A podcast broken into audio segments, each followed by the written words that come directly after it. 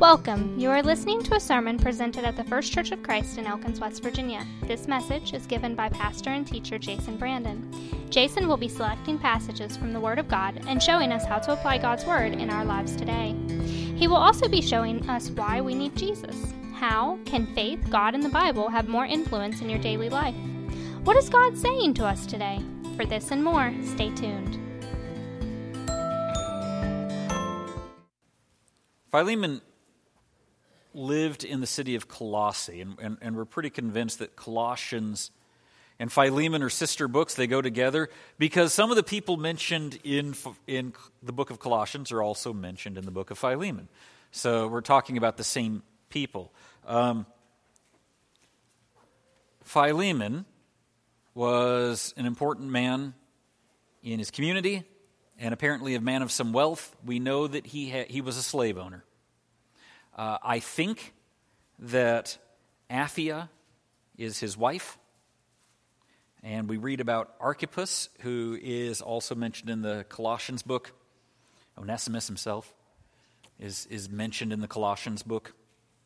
Um, now, this is, an, this is a fun book to get through, and it's kind of interesting. Usually, Paul sets his credentials by letting people know that he is an apostle. And he has to kind of do that because he wasn't one of the original twelve apostles. But due to due to his his, uh, his experience, uh, uh, as one of my teachers back in high school said, Paul saw the light. And I, maybe that's where we get that phrase, because Paul saw the light on his road on the road to Damascus, and and got this specific commission from God to uh, the Corinthians, Galatians, Ephesians, to Colossians. To Timothy and Titus, he calls himself an apostle. To the Romans and the Philippians, um, he calls himself a servant. But uniquely, in the book of Philemon, he calls himself a prisoner. And there may be a reason for that. Uh, so I just want to read from the first three verses, and it may not be on the screen.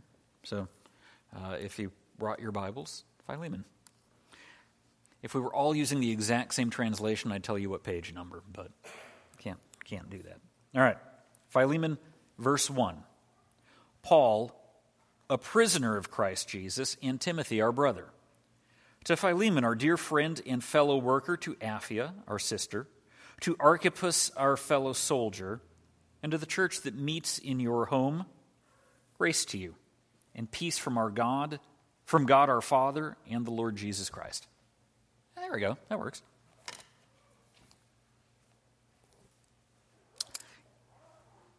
If there's ever been a book, we've been talking about unity. If there's a book on unity, I think Philemon is a good one. Um, but I, but I also want to discuss it with with some seriousness. Uh, the purpose of the church is not to make you happy. And it's not your social circle.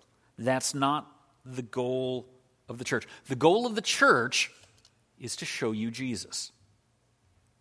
Now, if we are Christ-like, I do think there will be a sense of community. I think Jesus provides us that. Jesus had community with his disciples. Com- community, calm, unity. Calm means with. Literally, community is with unity. Jesus built his church to draw us together to God. I think that we will have that. But the unity is a result of us drawing near to God, not the other way around. And so today, we've, we've spent the year saying what we should do to get unity. Today I want to show what happens when we have it. And I think that's what Philemon gives us and why it's kind of a fun book to get through. So continuing in our reading, verse four. I always thank my God as I remember you in my prayers because I hear about your faith in the Lord Jesus and your love for all the saints. I pray that you may be active in sharing your faith so that you will have full understanding of every good thing we have in Christ. Your love has given me great joy and encouragement because you, brothers, have refreshed the hearts of the saints. Paul was refreshed by the Colossians, by Philemon and Apphia, and by Onesimus. We'll, we'll get to him. He saw his Christian brothers and sisters as the thing that brought him joy while he was in prison. Most of Paul's letters were written while he was in prison. I, in the summer of ninety-six, I did my internship uh, with Pioneer Bible Translators in the jungles of Papua New Guinea. Uh, I I loved it. I still read books about Papua New Guinea. I watch uh, D V Ds. My mother-in-law got me this wonderful four-episode D V D set with hiking through Papua New Guinea. Um, I love watching it again and again and seeing it. it it's it's it's a lot of fun. I, I left part of my heart there, um, but it's a crazy place. Uh, it, it very very primitive grass huts. No electricity um, in in most of the most of the country. Uh, it, it it it is it is the jungles of Papua New Guinea. It is it is a wild culture. Uh, it was tough to live there for three months, and there was that coming home, that sense of relief. uh, I can visit there, but it wasn't home, and and coming back to the U S felt like coming home. And, and after after college, I went backpacking across the U K. And I was born over there. I was born in Scotland, but I didn't live there long. This is home. U K was nice to visit. It's nice to come back to the U S because the U S is, is my home. Uh, this is what is familiar. It's good to be home. And and the church is my home. The the church feels like home. There's a wonderful feeling when you feel that you are with your family. It feels right. It feels refreshing. I get what Paul is saying. For many of us, the church might even feel a bit more like family than family, depending upon how you were raised, and that, that's okay. That's a good thing. You might, you might go on vacation. You might even... West Virginia is my home now, eight years, thank you. Go back to Illinois. I I know we're recording these sermons. This will be saved for... I don't like Illinois. I, I like West Virginia. I love going to see my parents. I love leaving Illinois and getting back to West Virginia. I never liked it when I lived there. It's not my favorite state. I do like West Virginia. And, it, and, and I love seeing family, but then I love coming home after seeing family.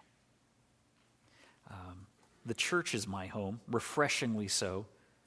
It's good to be here in this... building with the church. You are the church, not the building. It's good to be with my church. When when I got mar- when we got married, the men that stood with me, Tim and Corey and Alex and Steve, we all went to Bible college together, and these were my dear friends that we had. We had more than because I, Bible college. We had more than just college in common. We had our faith in common. And I did have a friend that was offended that I didn't ask him, but he wasn't a Christian. And I never could figure out how to explain to him the most important thing in my life. We don't share. You are my friend, but these guys are my friends forever. And I'll, and, I, and and my best man died six months after my wedding, but I'll see him again because we share that that that brotherhood that that Paul talks about when he talks with Philemon, about that refreshing encouragement of being united together. When you draw near to God, your very presence will be a breath of fresh air to those around you.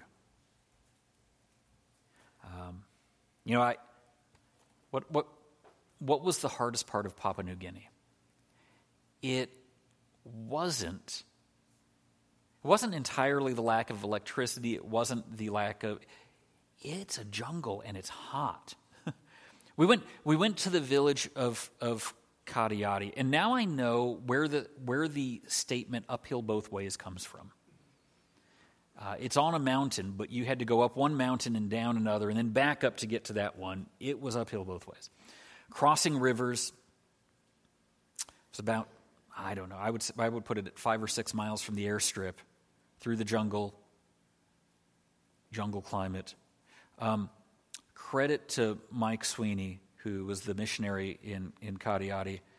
He made a solar-powered refrigerator in the middle of nowhere out of wood, which meant that the walls were like that thick to keep. You couldn't fit much inside that fridge. But he had a six-pack of Pepsi in that fridge waiting for us.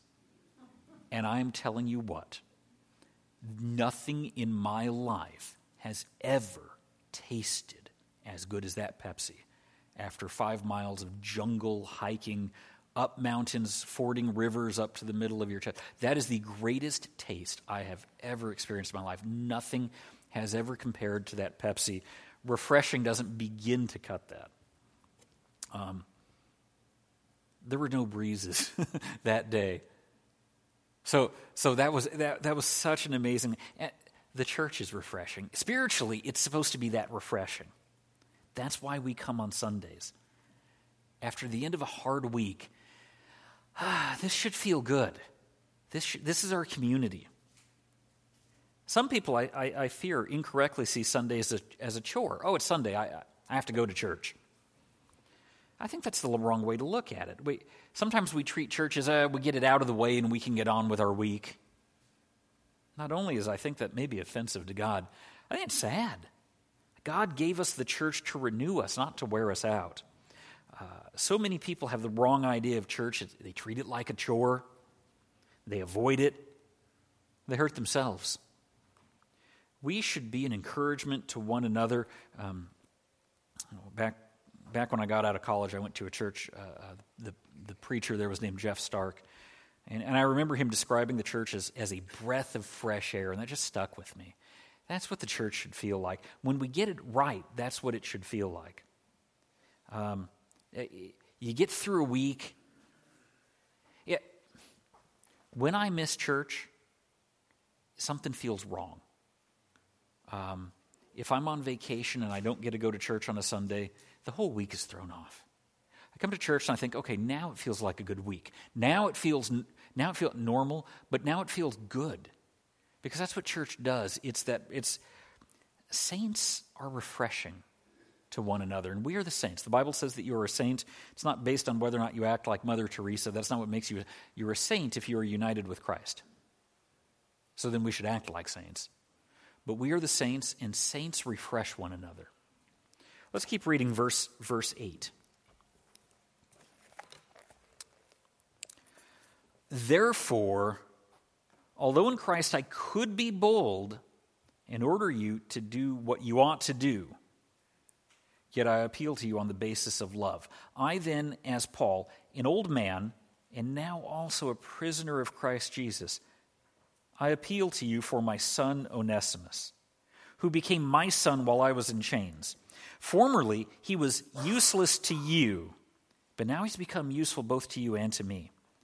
And I'm sending him, who is my very heart, back to you. I would have liked to have, to keep him with me so that he could take your place in helping me while I am in chains for the gospel, but I didn't want to do anything without your consent, so that any favor you do will be spontaneous and not forced. Perhaps the reason he was separated you for a little while was that you might have him back for good. No longer as a slave, but better than a slave, as a dear brother. He's very dear to me, but even dearer to you, both as a man and as a brother in the Lord.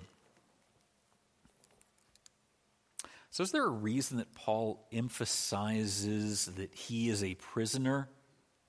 And I think that there is. In the Greek language, the word for slave is the word for servant. It's the same word. In English, we're kind of inconsistent on how we translate it. We're kind of based on context. Doulos is, is the word. Um, and usually Paul uses that word to describe himself, a servant, a slave of God. But he's not using that word specifically, and I think that there's a reason for that. Uh, we are called to be slaves in Christ. But he is literally, we can pick up the context, right? Onesimus seems to have been a slave of Philemon and run away. And then having run away, encounters Paul and becomes a Christian. And Paul says, I want to tell you what to do, but I don't want to order you to do it. What, what's, we can read the context. Paul is encouraging Philemon of his own free will, release this slave. He's a brother in Christ. He shouldn't be your slave as a brother in Christ. I I think Paul is dodging the I'm a slave of Jesus that he uses in all the other books, even Colossians, because he's trying not to glorify slavery. I, I think he's trying to dodge that. So instead, he emphasizes that he is not free. He is a prisoner. I am not free. What would that be like, Philemon? Well, it might be like how Onesimus feels every day. Um, Onesimus was a slave, and, and, and slavery existed back then. Abraham had slaves. King David had slaves. Philemon has at least the one. The Bible doesn't glorify it. It does give rules on how to treat slaves.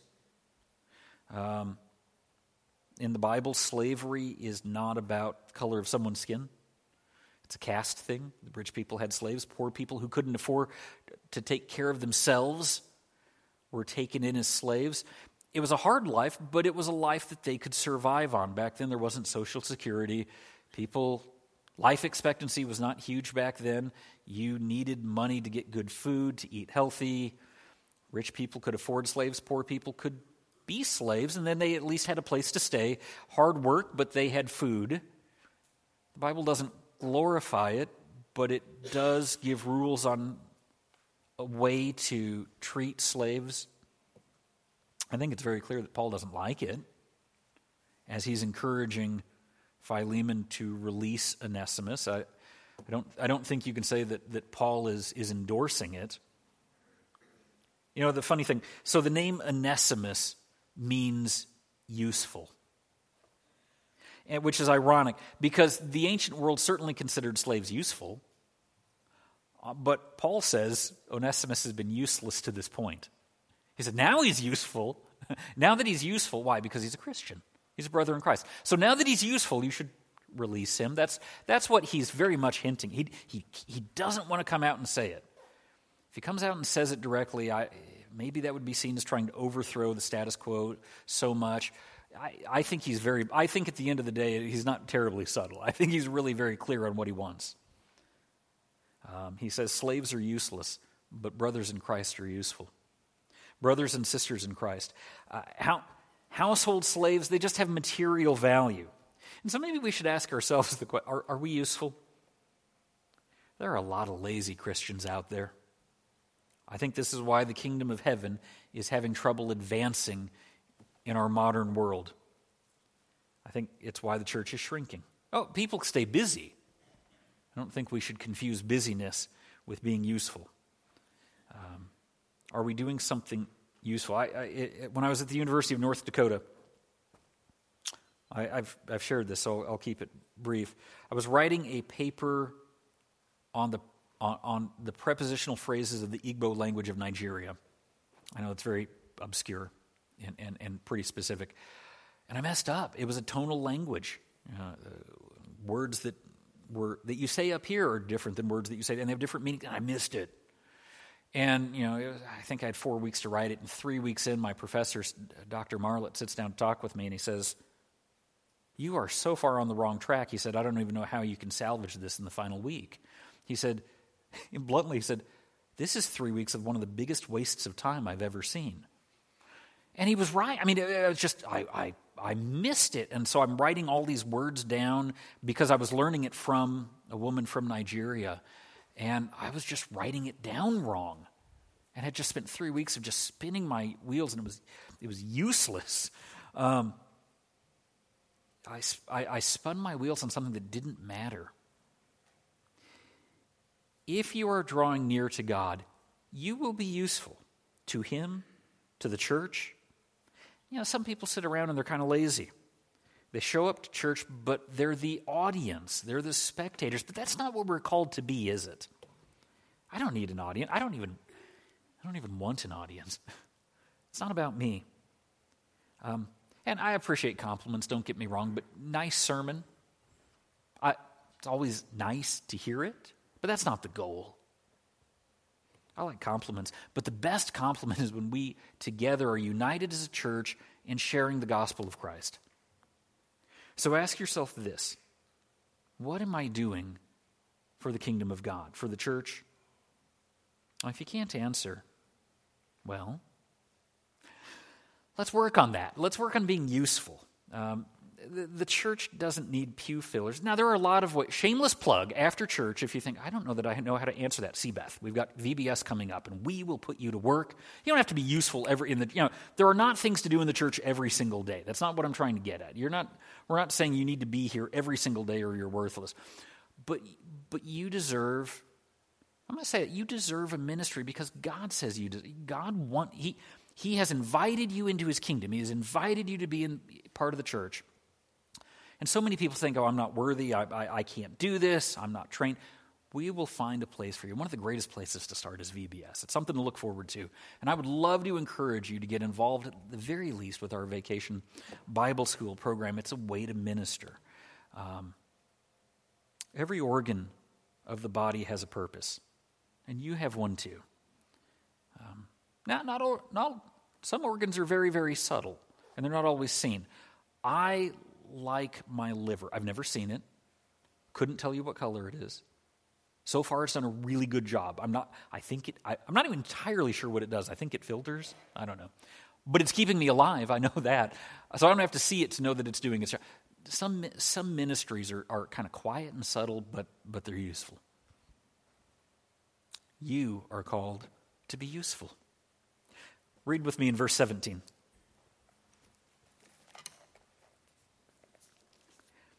So if you consider me a partner, welcome him as you would welcome me. If he has done any if if if he has done you any wrong or owes you anything, charge it to me.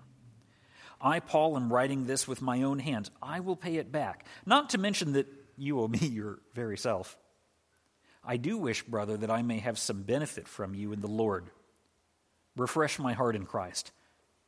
Confident of your obedience, I write to you knowing that you will do even more than I ask. And one thing more, prepare a guest room for me, because I hope to be restored to you in answer to your prayers. Paul is asking a lot. Paul is asking a lot both from Philemon and from Onesimus. He tells Philemon to take his runaway slave back and treat him like a brother. Awkward. and and in eighteen, I think what he tells Onesimus in verse eighteen, I think that Onesimus may have stole money from Philemon on his way out the door. I think that's why Paul says, I'll pay it back if he owes you anything. And that would make going back rough. Let, let me explain. For a slave to steal from the master, to ask Onesimus to go back to Philemon, that was punishable by death. Stealing from your master, depending upon the amount that was stolen. And and he is sending Onesimus back with no guarantee that Philemon will release him. He's telling Onesimus, you're a slave, and until Philemon releases you, you're a slave, you need to go back. Whew. Paul is asking for a lot from both of these guys. You know, the things that we do before we're a Christian can come back to haunt us. That's just part of life. The Christian faces consequences of actions.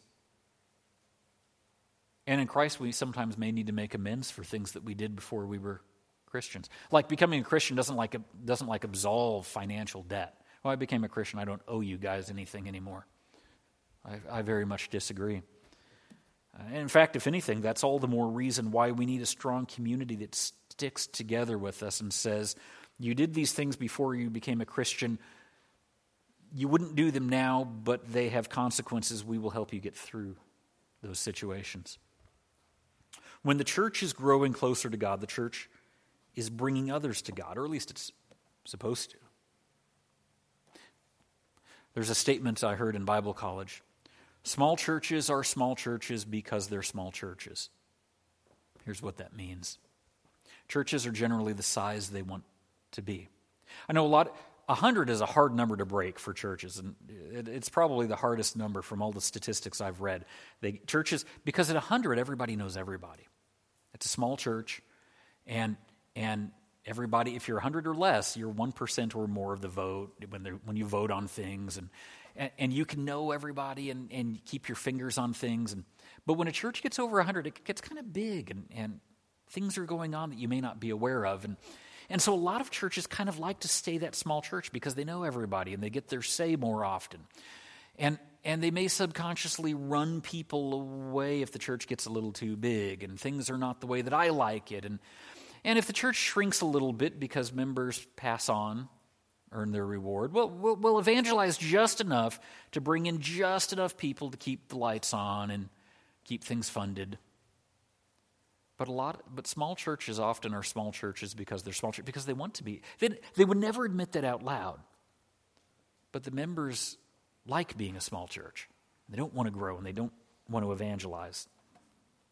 You know, could could we grow if we do X? Well, maybe, but we're not going to consider it because we like where we're at. We're comfortable. Um, but the church is supposed to be welcoming of others, like Philemon was supposed to welcome Onesimus. And Paul says that Onesimus has been his heart and joy. The Christian community should be the most wonderful thing in your life.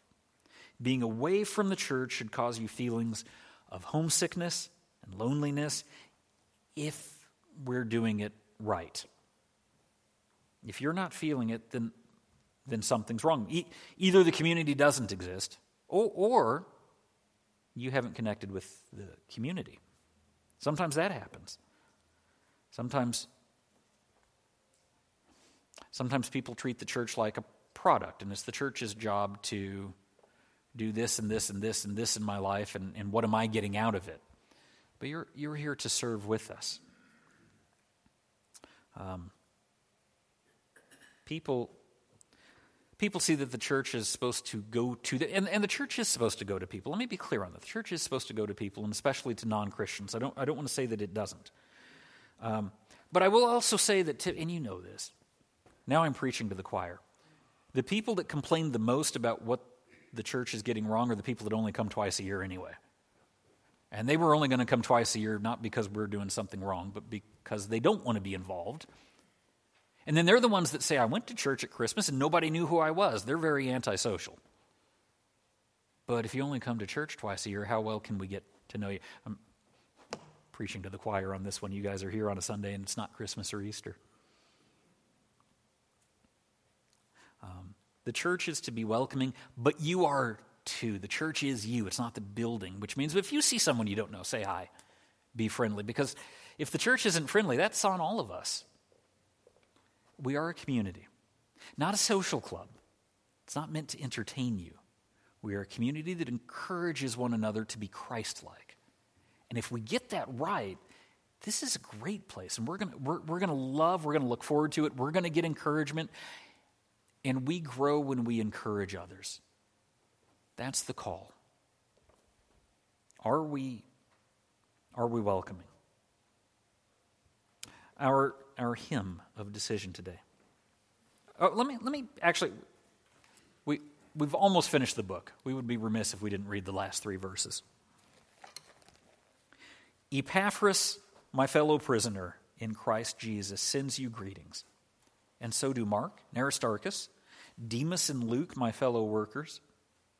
The grace of the Lord Jesus Christ be with you, your spirit. The call is to join the church. Join the family of God, but not for the sake of the family. We're not doing this to be a social club. We do this for the head of the household. Christ is in charge, and Christ wants to be, he is in charge of the church, and he needs to be in charge of your life. If you haven't united with, with God, through his son Jesus Christ, into his church, into the body of Christ, I'd like to have that conversation with you today. Thank you for listening. You can contact us at our website, first church of christ elkins dot com, where you can also find out more. Have a nice week.